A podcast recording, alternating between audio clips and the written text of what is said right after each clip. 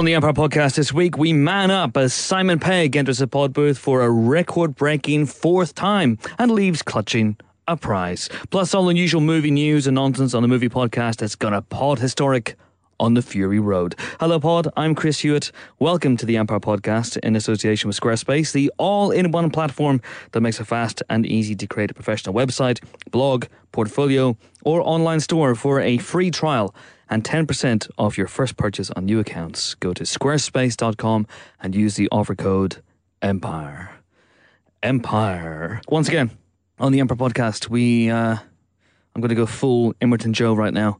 Once again, hang on, how do you do? How do you do this? Do you cup your? How does he do it? Yeah. Once again, that's not. That's terrible. Awful. You- You're in slightly. Bane territory. Yeah, I know, but it is Bainey, isn't it? Once again, once again, we honour our two colleagues of such lethal cunning, my Imperator, hmm? Art Halcyosa, Phil de Semlyen, as he brings back subtitles from the subtitle farm. What's happening? Oh, this, that's good. No, no, you're on a roll. You're on a roll. Keep going. It seemed like such a good idea. the subtitle farm. When I Roll wrote with it. Roll when I with wrote it. this this morning, it seemed like such a good idea. Once again, it's got full bait.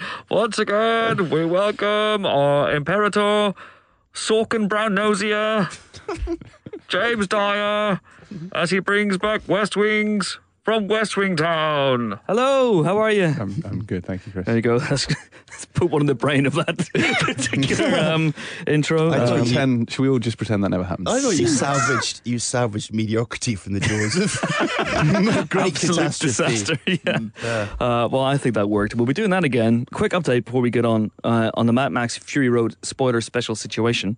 Uh, try saying that when you're drunk. Many of you want us to do one. We want to do one. Problem is, the one we don't have a lot of time. We can't record them this week because we're right up against. Lots of people in the pod with lots of pod interviews and day jobs and whatnot.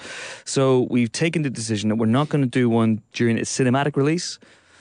Uh, we're going to do one for its Blu-ray and DVD release instead, and hopefully, maybe then we'll be able to actually get someone in to talk about it as well from a filmmaking point of view, which would be which would be lovely. That would be that would be our dream, our ideal. Uh, so if that has angered you, then do let us know. But at the moment, we just don't have the time to do it. Anyway, on with today's show. Uh, here are the questions you've been sending in via Twitter. Uh, here's one from at Metafets, Metafets, who says, What was the last film scene that truly awed you, that left you in a state of awe? Everybody's going to say Mad Max here for for many reasons, not least because it's the, probably the only thing we can remember off the top of our heads. But I'm going to say Our memories are that short, are they? well, mine is. Yeah. Jason Statham's disguise and Spy. Well, we can, hmm, it hasn't come Or- out yet, Phil. Yeah, okay. That's But- all right. We've seen it. We can say that. I'm allowed to say that. All it right. awed me. Don't give it away. Th- Okay, I'm not giving it away, but, But he it- was it an awed you. amazing disguise which awed me. Yes. Okay. Uh, Jen, you were awed I by was awed Spy. by it. Really? A little bit. Yeah. At that So moment. That had the same effect on you as the, the Star Child sequence at the end of 2001 or the Star Destroyer going over the, the camera at the beginning of A New Hope, did it?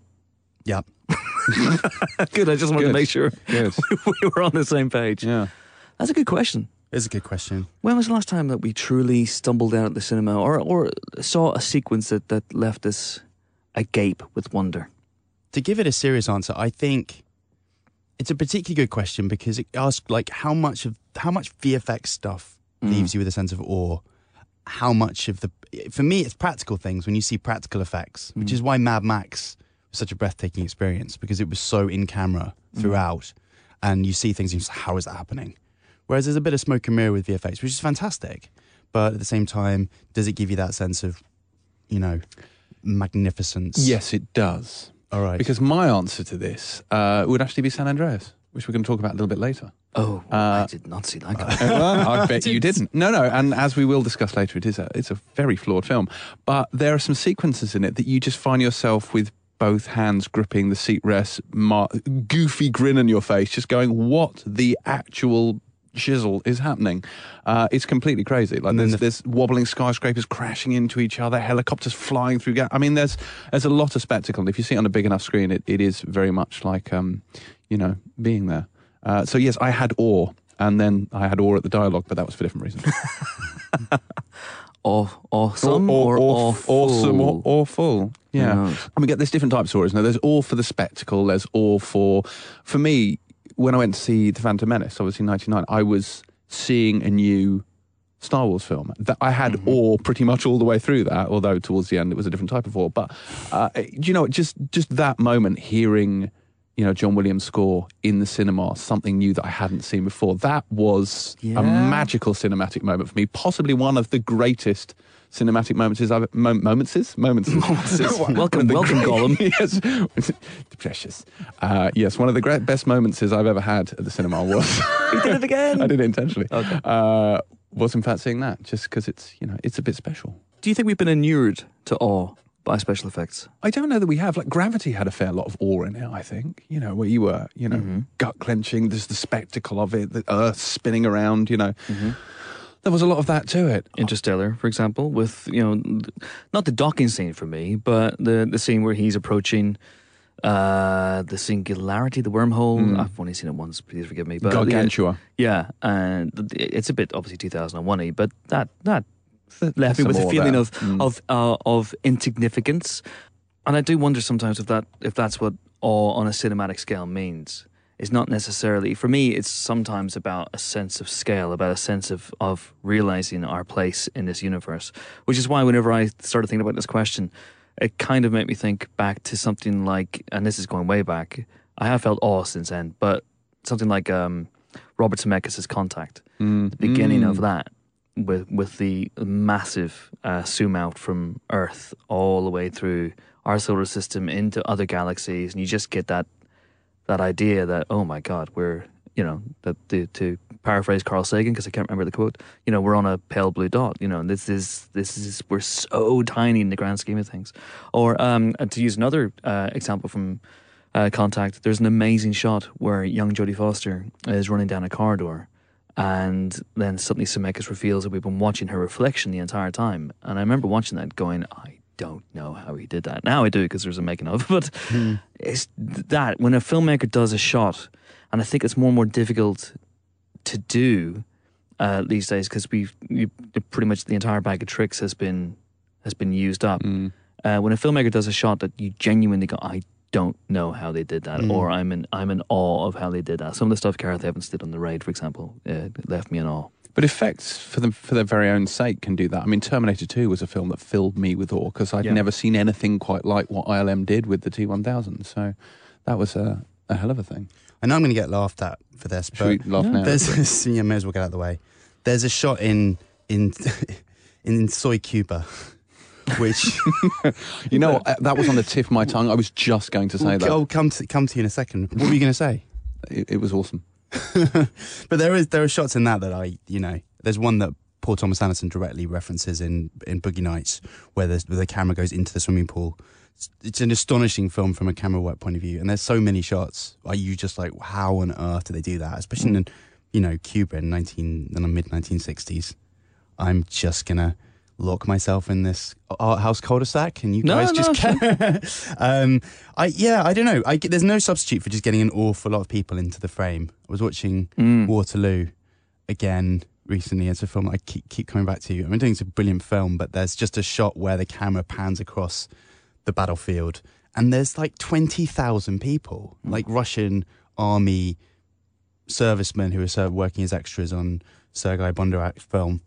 Just there, you know, and I don't think CG can quite replace that. Mm. hasn't yet, anyway. You always Um, get that feeling, don't you? Um, that you know, for for CG for crowd scenes these days, you just have that feeling nagging away at you that they skimped somehow, that they got maybe hundred extras and then just duplicated them. Well, they do. That's exactly what they do. I went on a film set where they were doing a football stadium, and they get they create, say, hundred characters with different different attires, and they just change the colors on the attires, and they kind of just composite replicas Mm. around them. And I, you know, the human brain is that sophisticated, and the uncanny valley is that hard to to span that I just wonder if you can't, on a subconscious level, detect that you're being duped which I wonder if that doesn't detract a little bit from the sense of awe and, and majesty of what you're seeing. I wonder why a film like Exodus, or or despite all the modern technology and all of the technique, doesn't have the same impact as watching a shot from Intolerance, even though it's hundred years ago, where there's all of these people, they've got freaking elephants, you know, and uh, an incredible kind of.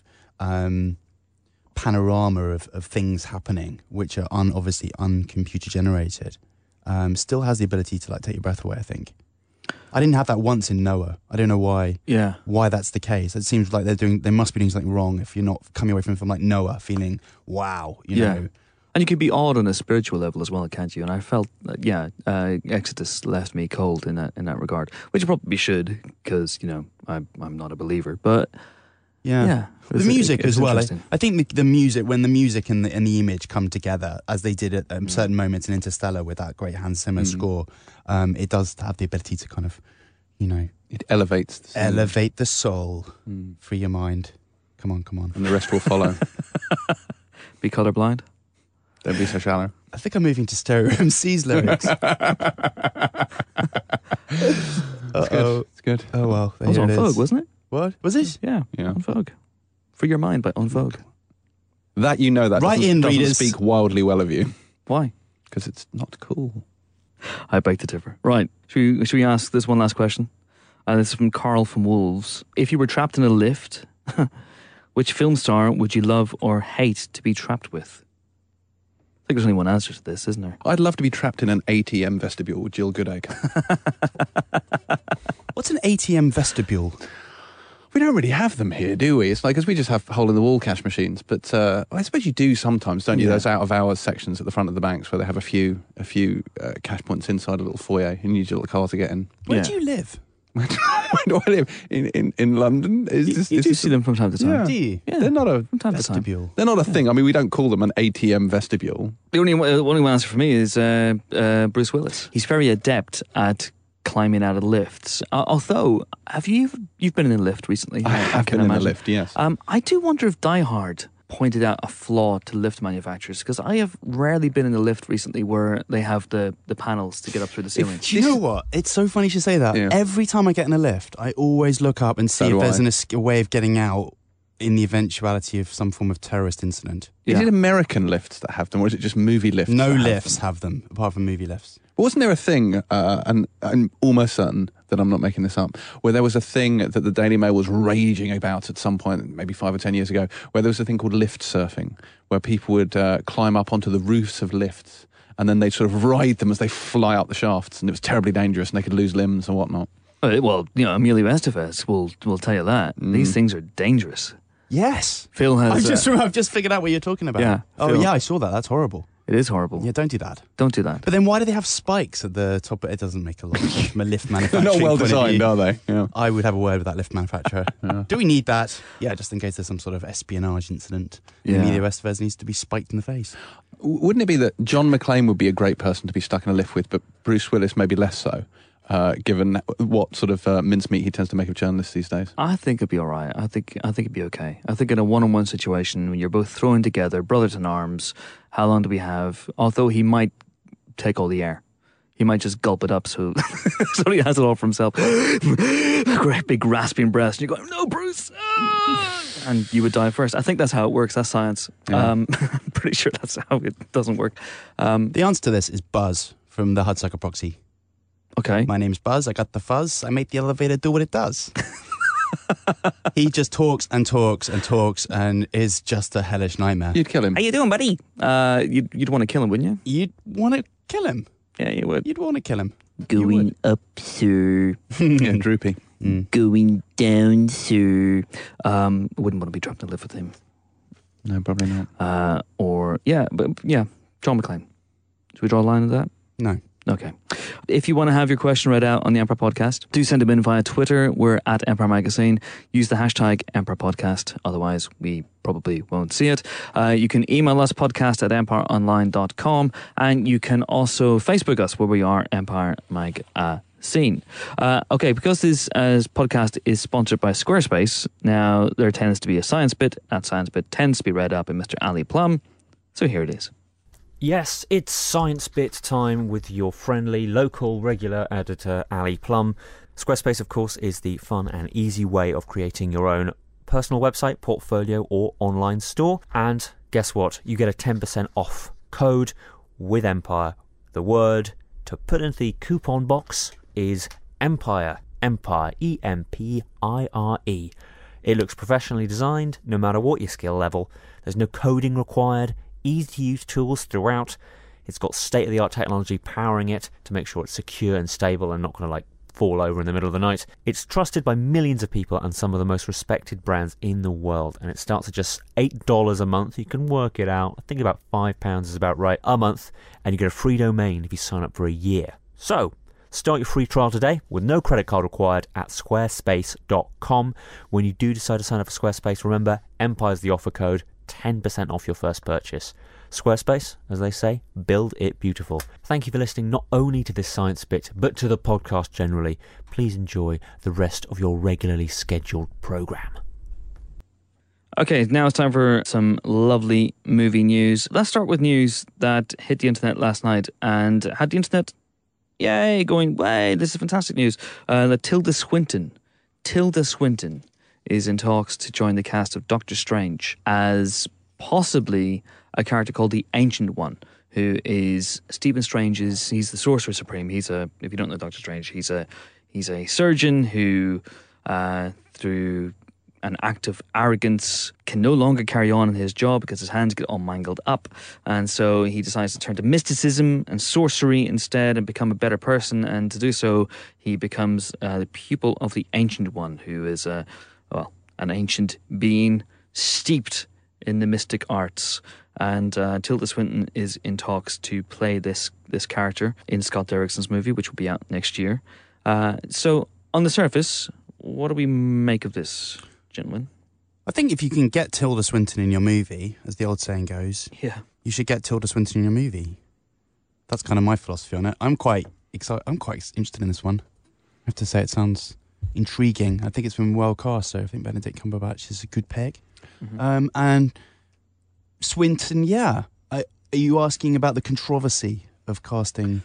Well, of casting? Yes, a little bit a uh, lady as a man. There, there is that is, the major controversy? Well, no. The, the main controversy about this uh, uh, is that the ancient one is traditionally a, an Asian character. It is. Uh, it is a a character very much inspired uh, by Oriental myths and legends there there are people who are up in arms about this. They're happy that the, the that Scott Derrickson and Marvel are showing vision and casting uh, a woman in the role and a brilliant actress, in Tilda Swinton, who will certainly bring an element of strangeness to the role. I think. Um, and she she feels ageless and timeless, doesn't she? And she's you know she's just phenomenal. And we all love Tilda Swinton, but equally there are people who are disappointed that the role has been whitewashed, so to speak. My my feeling about this is that Marvel may have looked at the character the way it's portrayed, certainly in, in the. Uh, in the early days of uh, Doctor Strange in the 60s and 70s, and like the Mandarin in Iron Man, thought if we go down that route, then this could this could be a dreadful stereotype on the big screen. So maybe we'll we'll sidestep that and go in a completely different direction. But I can absolutely understand why people are are annoyed about it. But um, I can absolutely understand why people are, are annoyed about uh, the casting. At the same time, it's quite a difficult thing to mm. to sort of talk about mm. in a sense. It's a bit of a, a bit of a mind minefield, really. But I, it's such early days. It's a bit difficult to mm. to comment on it, other than to say that Tilda Swinton is an absolutely fabulous actress. And yeah, like I say, any film that she's in is going to be enhanced by her presence. As far as the way that they're going to depict the characters concerned, I've got literally no idea. I mean, I, I know a bit about this this this uh, particular origin story, and um, we'll see. I mean, the thing is that Hollywood is very focused on, you know, getting good portrayals of Asian characters into its films at the moment for obvious commercial reasons, as much as anything. So I don't think that there's some nefarious kind of racial agenda at work here at all. I just think that they've they've they've written the character that Tilda Swinton is a good fit for. Beyond that, it's pretty hard to say. Oh, who knows? He may have completely changed the origin, so he doesn't. He no longer travels to. She could be from the Bronx. Yeah, she could be like the ancient one already. Yeah, it, it is a pretty well-worn archetype, though, isn't it? You can understand why they might want to sort of subvert it ever so slightly and do something different. Yeah, absolutely. You, you want to get away from Fu Manchu, don't you, for a yeah. start? Yeah. I mean, you could, you, you know, someone on my Twitter feed yesterday said, "Well, why not just write? You know, keep it, keep it the original character, the original idea, the original concept, but just write it better." Uh, it's easy to say something to to write it better. Um, mm. it, it, becomes tricky in a portrayal, and I know that Marvel were terrified of of doing the Mandarin as written on the page, uh, because it is a, a, a dreadfully offensive uh, Chinese stereotype. Um, and I thought the way that they came up to circumvent it in, in Iron Man 3 was, was, was pretty genius, to be honest. But, you know, we shall see. We shall see. Uh, but I, like I say, all for Tilda Swinton being in more movies. Um, just a, a very quick one to get away from comic book stuff for a little bit. Uh, the Not the entire lineup, I believe, Phil, for the Edinburgh Film Festival has been announced. Edinburgh International Film Festival, or the That's E- correct. EIF, if you prefer, EIF. Um, is uh, has announced its lineup. It kicks off on June the 17th Mm-hmm. and uh, it's a it's a it's a fun and very movie loving film festival, and it's kicking off with Robert Carlyle's directorial debut, which is a movie called The Legend of Barney Thompson. It's billed as a darkly comic thriller that also features Emma Thompson and Ray Winstone. Um, so a gathering of pals there. That's a good one. Um, Asif Kapadia's Amy, a film that I've seen twice, uh, is absolutely fabulous, and that will also be showing there. I would expect Asif Kapadia to be there. He's just wrapped his uh, his latest feature film, so he's going to be taking time out from post production, I imagine, to make a visit. Arnie won't be there, but his zombie drama Maggie will. There's the D Train with James Marsden and Jack Black. That's a comedy, and then there's a Brian Wilson biopic, Love and Mercy, and Last Days in the Desert with Scotsman Ewan McGregor. So there's a few there. Head to the website, um, the name of the address of which I don't have to hand, but I imagine you can Google it. How's that for service? It's edfilmfest.org.uk. That's exactly right. Uh, that one. More comic book news. Everyone will be delighted to know. Uh, Chris Pine, who somehow somehow has managed to avoid starring in the comic book movie, uh, is apparently in talks to play Mi- Mr. Wonder Woman. Uh, Steve Trevor. That's the worst. Uh, sorry. Carry on. That's the worst. What? It's just the worst name The for worst name. anyone Hey in there. anything. I'm Steve Trevor. I'd almost prefer Trevor Steve. no, No, no. I don't know. I- Okay. you know. Tell me no. about Steve Trevor. I don't know much about Wonder Woman. I'll be honest with you. We need Helen here for this because she she knows the character. She ran dressed as Wonder Woman in the London Marathon for God's sake. Um, There's a bit of a but- Captain America scenario romance between Steve, Mr. Trevor, yes, Colonel. He's a military guy, isn't he? He's a military Yes. intelligence guy. Crash lands in the Second World War yes, in the jungle, meets the will be Wonder Woman. They have a Yes. little bit of a, they have a bit of a Bear Grylls Love Island type romance, and then that follows through when she moves back to the US, yes. and then they I think date. you've nailed it. I think you've absolutely They go nailed out, it. they date for a while, Yes. and then he wants to see other people, Mhm. and then starts tindering. Yes. It all gets a bit out of control. The Uh-huh. last, you know, I don't know. Sounds I'm good. Sounds good. At this point. Yeah, no, it's fine. That all sounded good to me. Uh, but Chris Pine. Chris Pine. Oh, sorry. Yeah, Chris Pine. Chris Pine as Yeah. as uh, Steve Trevor would indicate that it's a character that has a little bit more oomph than you might imagine. Yeah.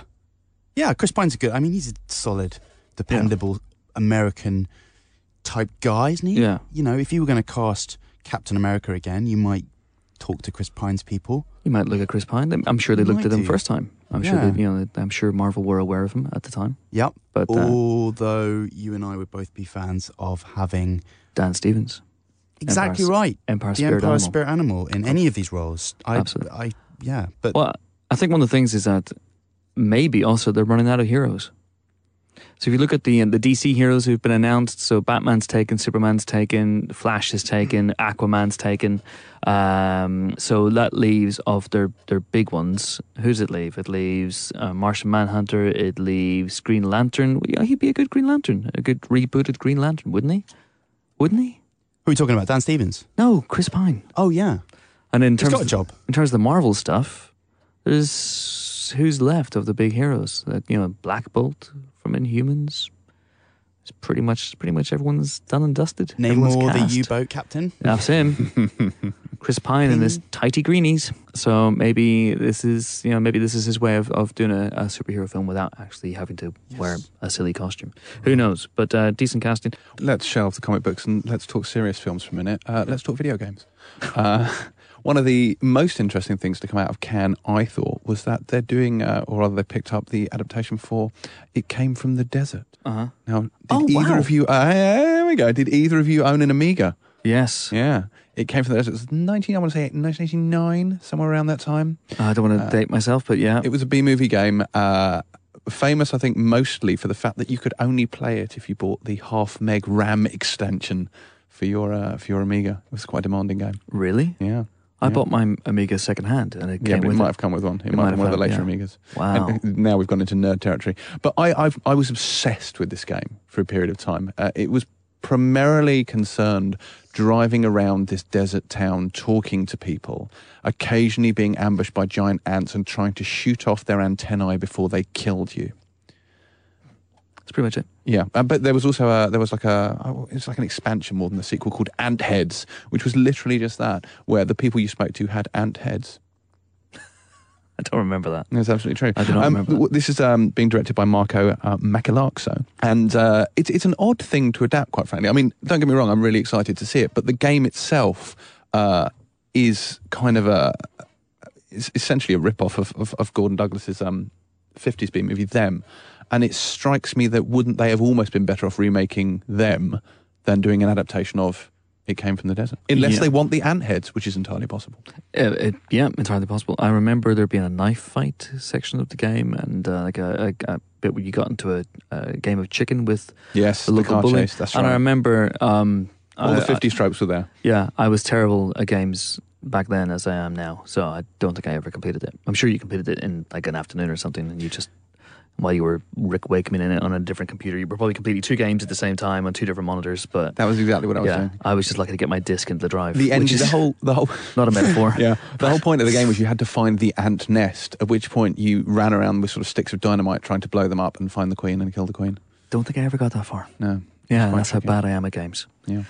Uh, FIFA's the only game I can do, and even now that's been tainted by corruption, so I can't I can't play that now without thinking about people taking backhanders. FIFA 2007, Dawn Raid comes and takes it away from you.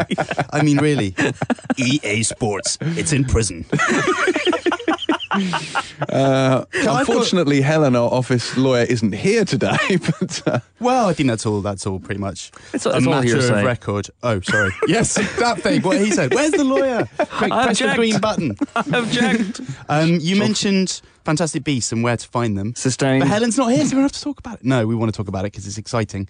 Um, they are looking to cast someone alongside Eddie, some people alongside Eddie, Eddie Redmayne, but it's at the kind of, it's at the kind of. Uh, uh, this is the news. They're looking to cast people. Yeah, they've That's, got. Well, they've that's got astonishing. I know, it's a bit So vague, not isn't it? actually Fantastic Beast. good. not good. the Beast, the people. Saoirse Ronan, Dakota Fanning, Lili Simmons from True Detective, and Alison Sudol from Transparent. Um, are all in the running for one part, and then you've got people like Kate Upton, Katherine Waterston, who was so good in Inherent Vice, Yeah. Elizabeth Debicki from The Great Gatsby, and a number of others, but they haven't cast them yet. So why don't we just tell people when they have? Okay. Okay, thanks everyone for your time. Strange, Thanks for the. PSA. Uh, and Oh, no, in- one more. Oh, Yeah, this is big. There's no Steve Jobs news this week, okay. Wow. but we do have.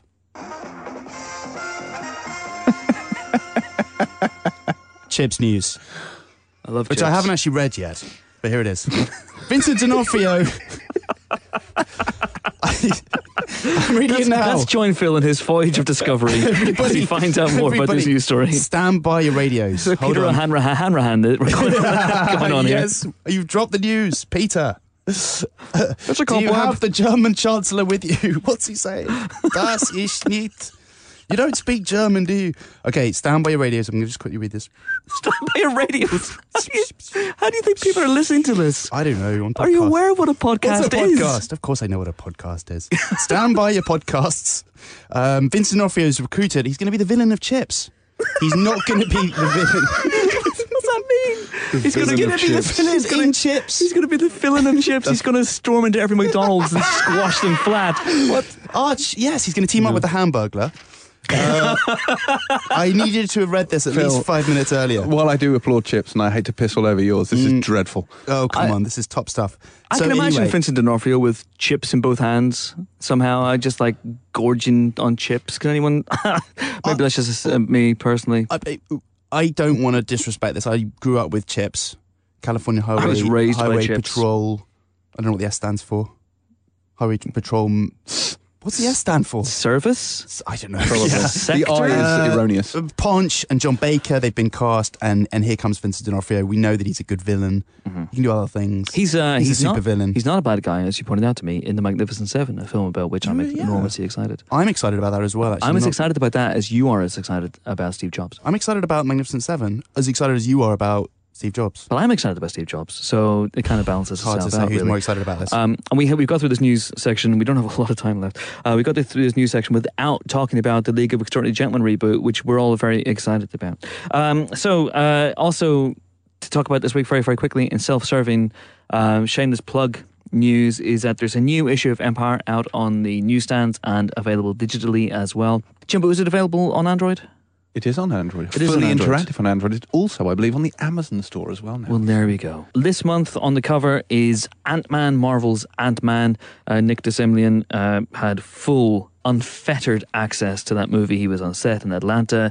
He lived inside Michael Douglas for about three months because he was shrunken down to the size of an ant. I don't actually mean to say anything else. Um, and he got loads of great stuff, and so that's a fantastic cover feature. And there's also lots of other stuff there about some of the superhero stuff coming up over the next few years. We also have a, a big interview with Channing Tatum. We have a very funny feature on uh, the Entourage boys, where they've been reunited because apparently they're doing some sort of movie together. And uh, there's uh, a feature on The Man from Uncle. There's a great uh, feature on Rick Baker and the amazing uh, props and animatronic stuff that he has done. He's he's uh, putting a lot of his stuff up for auction. Um, later on, I think later on this month, actually. so if you're looking uh, to furnish your home, this is the opportunity. yeah, and that's a wonderful photograph. Uh, That's, that's a wonderful photograph article which you can read in your magazine. So that's all good. But I, I guess one of the, the big bits of news as well this month is that Empire has been redesigned for the first time in three and a half years. Our new editor, uh, Morgan Rees, has uh, given it a lick of paint and uh, spruced it up and changed a lot of stuff. And it all looks very, very lovely. Uh, but we'd obviously love to know what you think about it. Um, so do check it out and let us know via Twitter or via email. Uh, my section, the Slate, uh, features lots of great stuff. There's uh, there's set history reports from the, the Martian. There's chats with Asif Kapadia about uh, the Amy Winehouse documentary, Amy, Antoine Fuqua about Southpaw. All sorts of lovely stuff in there as well. Some new regulars, some old regulars with a with a new look.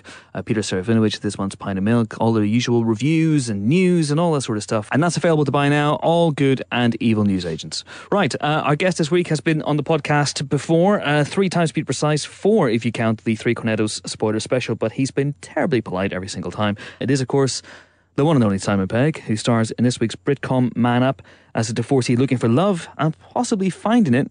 No, I'm not giving away any spoilers.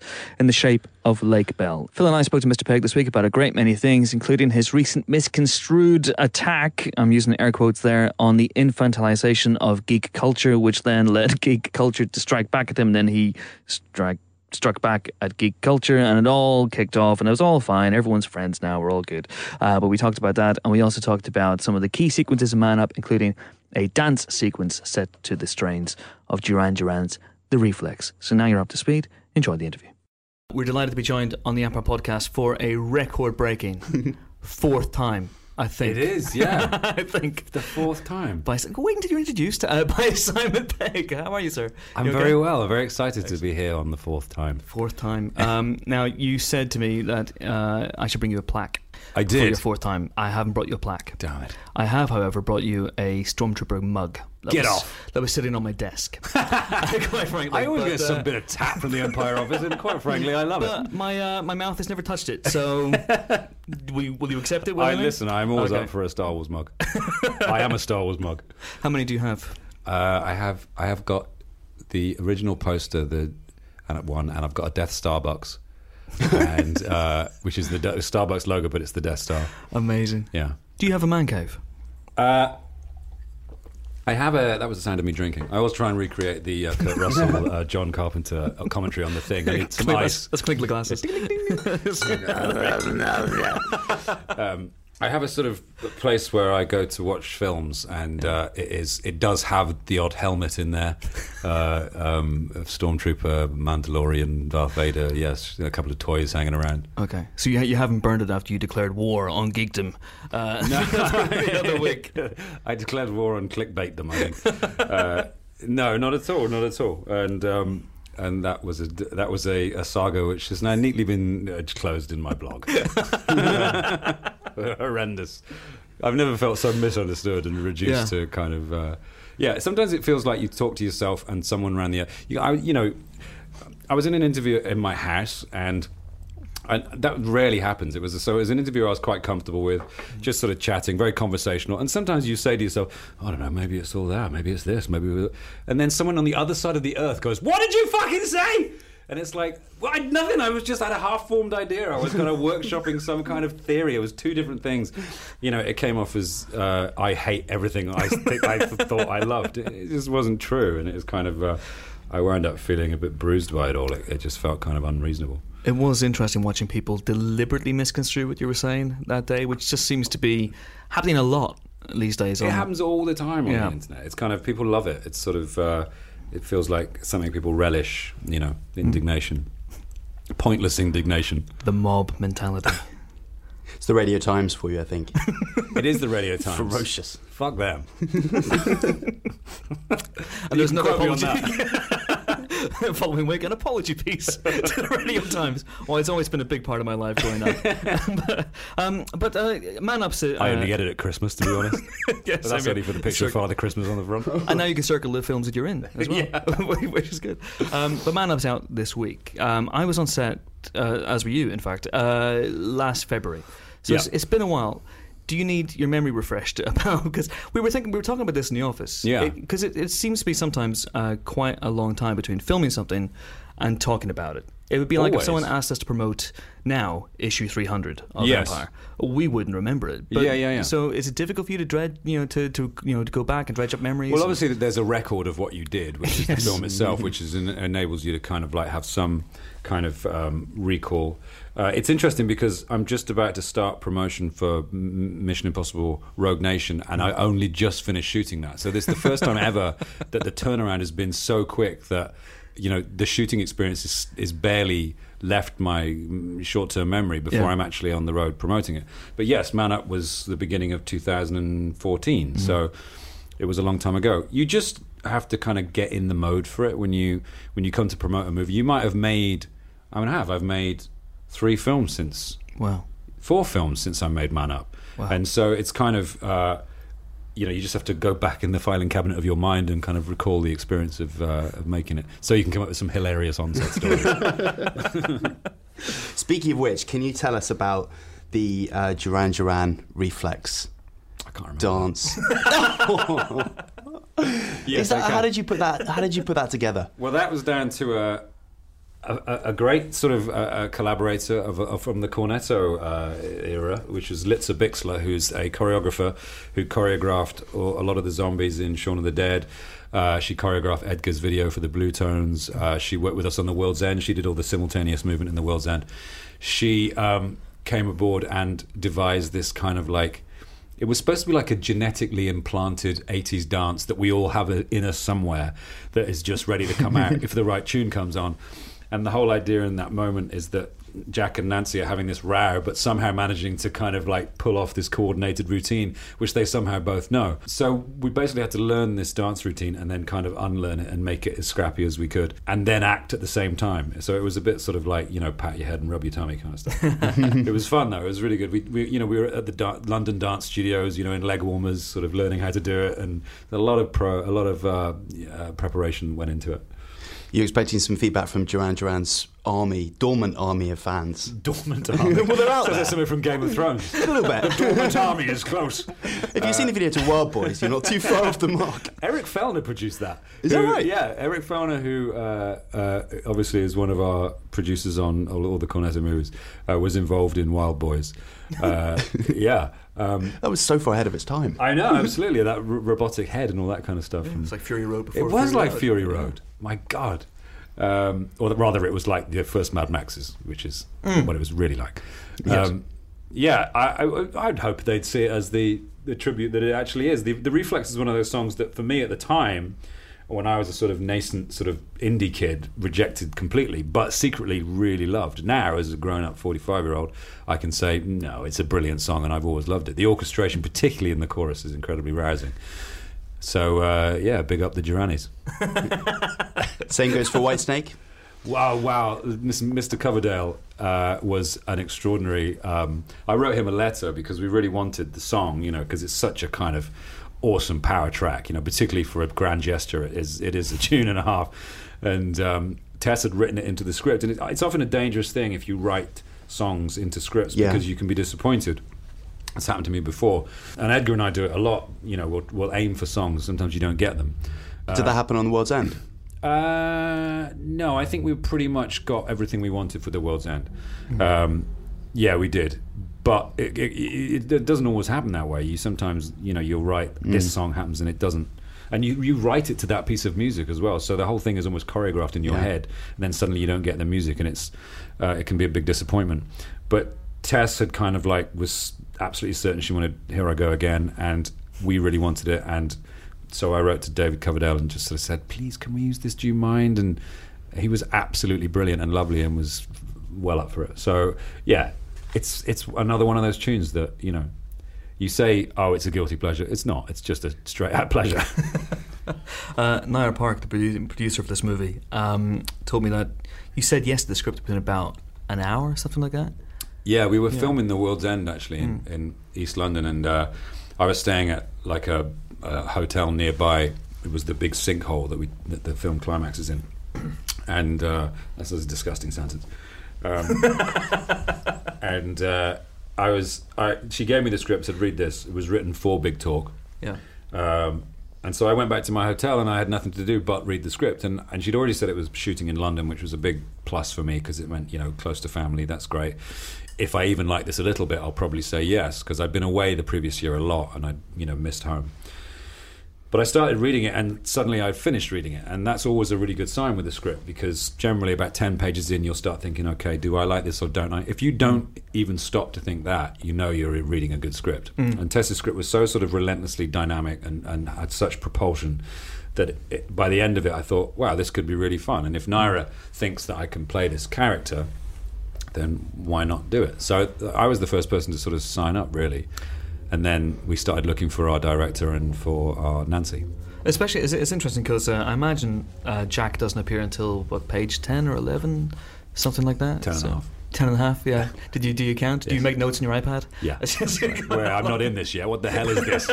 Throw it across the room. Yeah. Did you consider the part of Nancy at first? I did think uh, it must be Nancy I'm reading for, right? I mean, surely what other character is there other than Nancy? I can't be.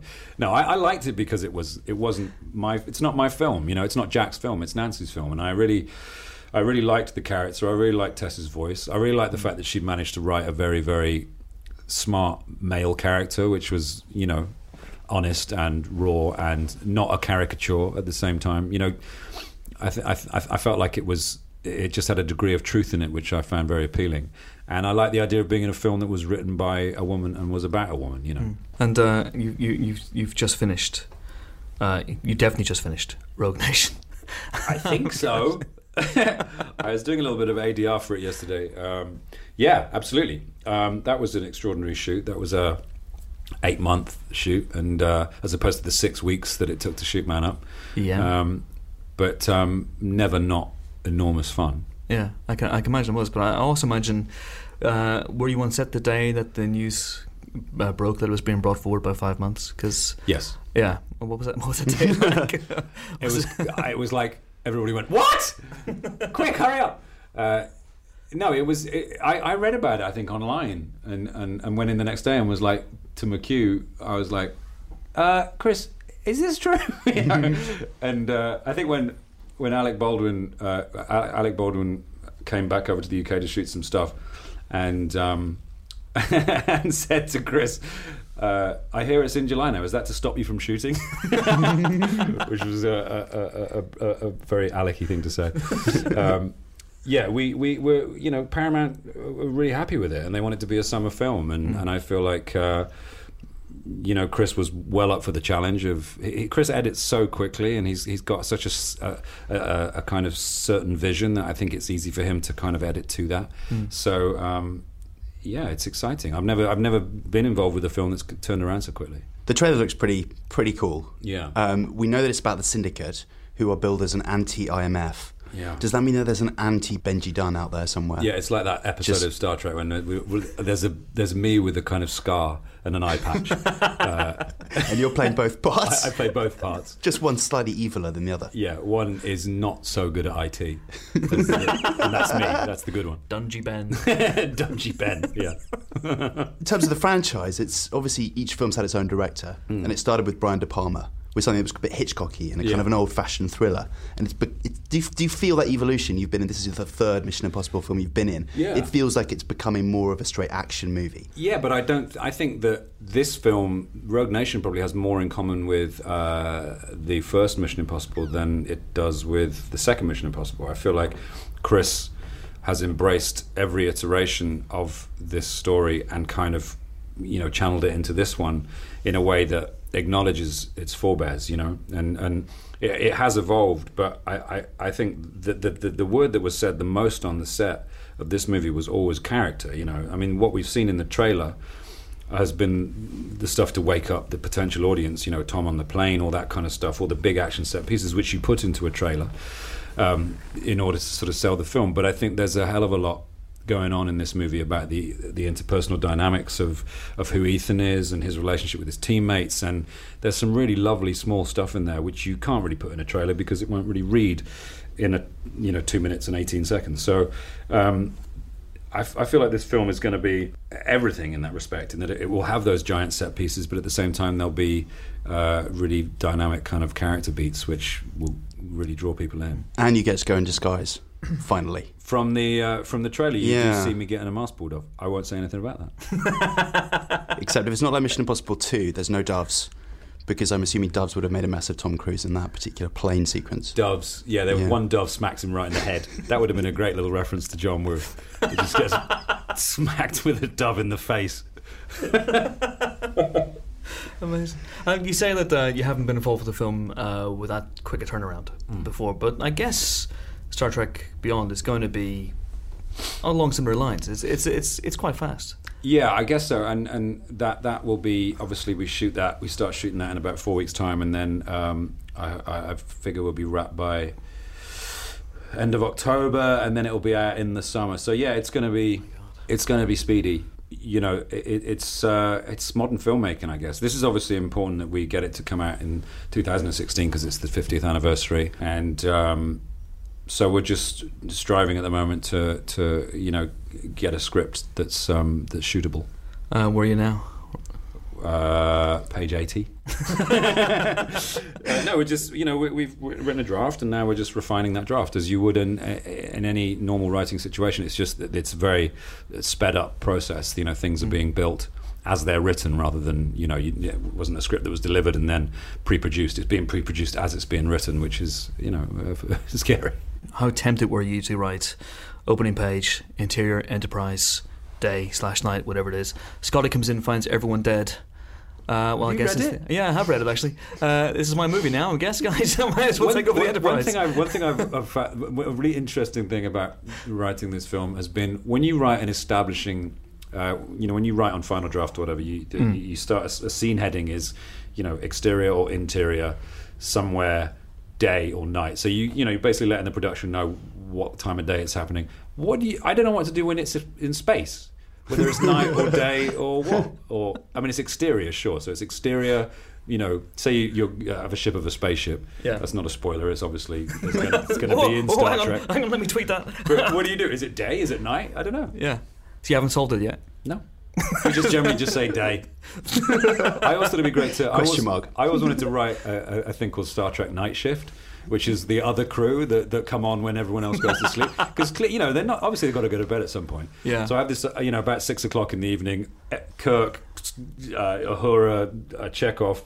Uh, Spock and uh, and Sulu, they all leave the bridge, and this second crew come on, and they all sit down and go, "All right, what are we doing?" And they're like, they're not as good, and they're sort of a bit kind of, they're a bit lazy. They got the night shift, they get bored a lot. They don't get into as many adventures. I just think it'd be great. There's slight nudity. Slight nudity, I imagine it'd be slight nudity. a lot of snacking.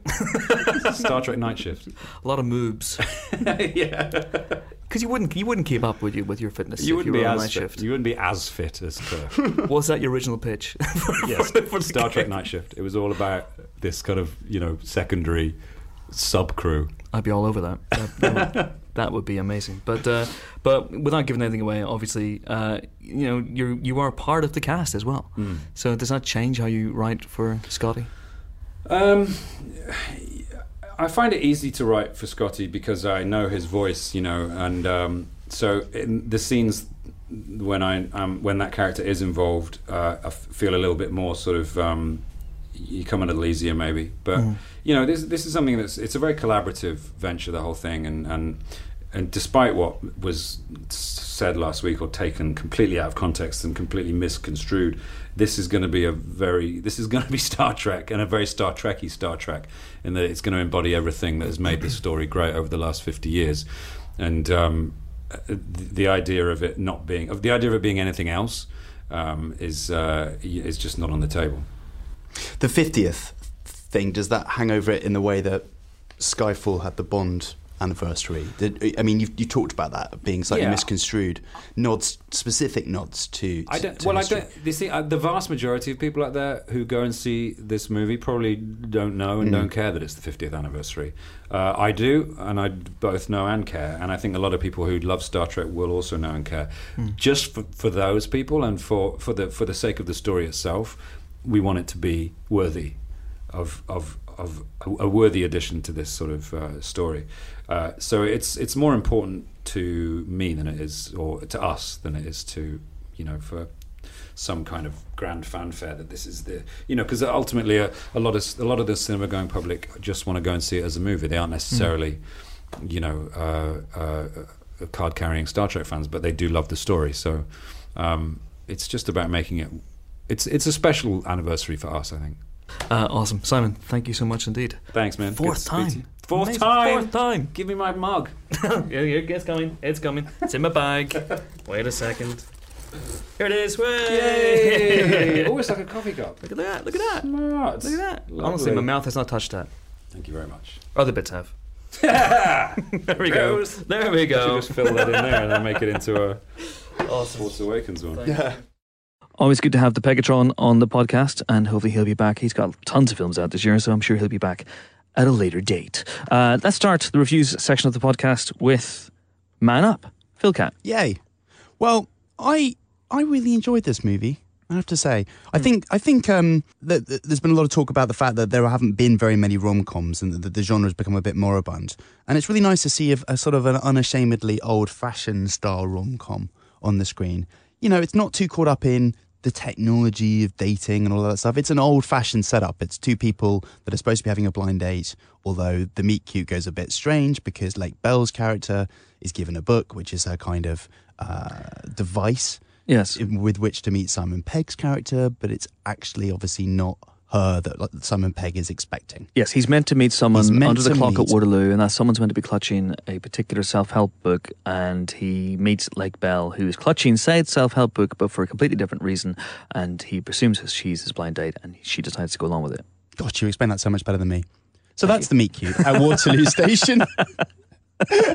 and it goes from there, and there's obviously an element of subterfuge and, and lies, and a, a tissue of lies, but it's all fun to start with, and then something else begins to blossom between the two of them.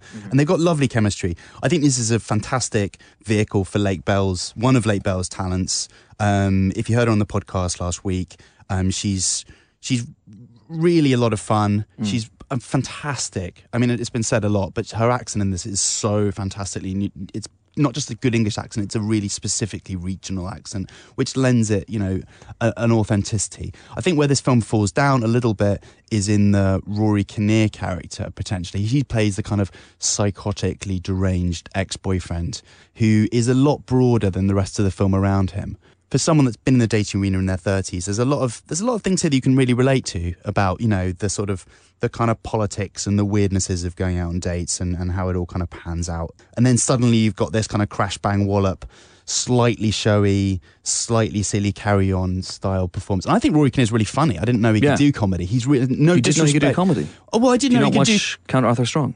I haven't actually He's seen that so no. funny. He's Is a straight he? guy now, but he's so funny now. And he was really Yeah. good last year in Cuban Fury. So he's almost like no, I haven't seen him in those, but he's Yeah. Very, very, very good in this. I wouldn't want to disrespect his performance. I just think it belongs in a slightly different movie, and I think it slightly drains the things that Simon Pegg and Lake Bell are doing so well of some of their kind of inner potency, I guess, the poignant because there is a poignant heart to this film. Yeah, it does have is. a lot of heart, and uh, and you, you kind of have to go with it. It's got a lot of fun stuff in it. Um, it's not perfect film by any means, but but I enjoyed it, and I think people have it, people will be able to relate to a lot of the sort of a lot of the things it has to say about modern dating, um, and it's also very silly. Yeah, it is. And it's well written and very well acted, and the, the, the two leads have got a lot of chemistry together. Um, it's been a while, I think, since we had a really, really nice, funny, and because it's by Big Talk, the guys who did Shaun the Dead and all those movies, it's earthy as well. It has a nice, it's 15 rated, doesn't hold back. And uh, I like it. It feels very real. It feels like a very lived in movie. And uh, like I say, I, I can watch Pegg and Bell uh, banter until the cows come home. I think it's uh probably the best Richard Curtis film you'll see this year. And I mean that as a compliment to Tess Morris, who wrote it, and everyone involved. Yeah, absolutely. Absolutely. Three stars in for Man Up, which, as you always say in the podcast, is a recommendation. And speaking of recommendations, here's a recommendation for San Andreas, in which The Rock tries manfully to stop California from collapsing around his ears as uh, the big one strikes. He does indeed. This is named, in fact, after the San Andreas Fault, which runs under California, uh, and it is basically an earthquake movie. Um, as I said earlier, this this is. It's not a great film, but it does bring a little bit of awe. Uh, there's some. I think Dan in the review refers to it sort of taking the California landscape and sort of fluffing it out like a giant duvet, and that's that's essentially what the effects are. The whole ground is rippling, skyscrapers are toppling, buildings are falling down, football stadiums are disintegrating. Uh, from an effects point of view, it really is staggering. I mean, it's very very real and very very terrifying, and you do find yourself with this goofy grin, just thinking this is nuts. Um, You and- sicko. and then people speak and it all comes undone. Um, it, i mean it has dialogue that you'd have to you'd have to try very hard i think to find a more on the nose script than this. I mean there's uh, you know there's there's terrible lines where he looks at college you know we're going to get our daughter. And then you know they fly off to do that. And it's it's very po-faced. And i think these films work well when there's an injection of humor in it. I think emmerich does this quite well where he knows it's preposterous. You know he's aware of what he's doing. And I think the biggest problem here, really, is that Brad Peyton takes it all very, very seriously. Uh, and The Rock, especially, you know, he's a guy who is often in stupid situations, often playing ridiculous characters, but he always has, in many ways, literally one eyebrow cocked, a big grin on his face. He's in on the joke. And this is one of the first films where I didn't feel. I won't say that he wasn't in on the joke. I felt he certainly couldn't express that he was in on the joke. Um, and I mean, he's, in a slightly thankless task. To set it up, he's a uh, he's a rescue helicopter pilot, a crack helicopter rescue pilot who, at the beginning, rescues a girl from a car that's hanging off a cliff. You know, he's like the best there is at what he does, and then proceeds to be the worst there is at what he does because as soon as there's an earthquake, he steals a helicopter, which is presumably intended to rescue people, and goes off to save his own family. So, not not in many ways a, a role model type character. His family in this regard is uh, is his soon to be ex wife Carla Gugino and his daughter, played by uh, True Detective Alexandra Daddario. And I think weirdly, it's those two I feel a little bit the most sorry for. They're they're in and Helen would be the first to jump on this, were she here. They're in very thankless female roles in this, where they do an awful lot of screaming and they require an awful lot of saving. And I think a little bit more effort could have been put into making them a little bit more self sufficient and more dynamic. And as I say, the dialogue for this really does clank all the way along. And, and you know, The Rock struggles to sort of make the most of it. But if you want to see a film about the whole of California falling into the earth, then this is probably the one to go for. Like I say, from a visual point of view, it's it's stunning. There's lots to enjoy. Uh, it's just not what I would describe as a great film. We gave it two stars. Uh, So go and see it if you feel like watching some some random destruction. Other than that, maybe give it a miss. Intriguing. And does it feel real? Does it feel like Yes, very much so. I mean, Yeah. from an effects point of view, it really does feel real. I, I was I was pretty pretty impressed actually with the way they. Th- There's an element of invention to it because it's not just there's an earthquake, the ground is shaking, things are falling into the ground.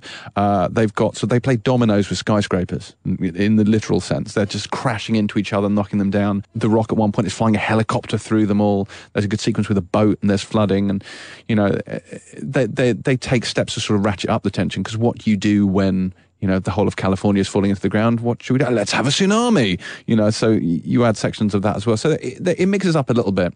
Um, Paul Giamatti's an odd character in this because he's uh, sort of the voice of science. He's almost like an unofficial narrator. He sits in his little sort of uh, earthquake HQ and sends out warnings to everyone that this is coming, and then occasionally hides under a table, but doesn't actually get to go out and do anything. Uh, so that's uh, that's a slightly odd role for him. But you know, The Rock saves two people, and uh, and we we get go. to see a lot of buildings fall down. two stars in for San Andreas? And very quickly, Phil, uh, Yeah. let's talk about Danny Collins, which stars Al Pacino as an aging musician. That's correct. He plays the titular Danny Collins, who is a man who has found great fame and fortune. He's super wealthy, but somehow lost his soul. Think of it as a kind of geriatric Maguire. Do you see what I did there? Do we need to do any more? I, think, I think you've just. Um, uh, no, listen, it's enjoyable. It's nice to see Al Pacino doing something proper, you know, and getting maybe a little bit away from Jack and Jill country and doing something that's, you know, he seems to be having fun here. Um, it's a little over the top and Pacino in that sense, but um, there's fun to be had. There's a nice cast around him. He's a man who's trying to basically, uh, he was sent a letter when he was younger that he never received by um, John Lennon, which was basically exalting him, extolling him to go out and follow his creative creative heart rather than the the drugs, booze, women type stuff. And um, he uh, belatedly discovers this when his manager Christopher Plummer gives it to him. Um, he's had he's managed to track it down, and he then tries to basically put this into implement this and make amends with the people that he's hurt in his life. Um, so yeah, the Jerry Maguire kind of parallel is is uh, is probably a fair one. It's a four star film, and it's very moving and recommended. Fun watch. Recommended. Uh, It's, it's written and directed by Dan Fogelman, who wrote the screenplay for um, Crazy Stupid Love. Crazy Stupid Love, and Last Vegas, which is, I guess, along similar lines. If you like those movies, then maybe Crazy Stupid Love, I think, is, is a is a really watchable romantic comedy, um, and he's Yeah. got talent, and there's good good stuff in the script too. Okay, excellent. And who doesn't love to see Pacino? Who high it up on the uh, on the big screen? Uh, also out this week, we don't have a lot of time sadly to get into. We have the Deadlands, which is a, a New Zealand uh, Maori um, action movie, which is the the blessing of Jim Cameron himself, Mr. James Cameron. He's been uh, evangelical about this movie in the States. We gave that four stars. Uh, there's Jean Dujardin in The Connection, uh, which is a uh, French movie about the French Connection, and that's uh, three stars. Then we have Sean Harris, the great Sean Harris in The Goob, three stars for that one as well. And then Timbuktu, which was Oscar nominated for Best Foreign Language Film at this year's Oscars, uh, about the occupation of Mali in 2012, and we gave that four stars as well. Uh, and that is it for this week's Empire podcast in association with Squarespace. Uh, join us next week for more film related fun. We'll have a spy double bill. We'll be joined by Paul Feig, the director, and one of his stars, Mr. Peter Serafinowicz. Uh, until that fateful day, it's goodbye from Phil. It's a goodbye from James, and it's a goodbye from me. I'm off to play FIFA until the feds prize it from my cold dead hands. See you next week. Bye.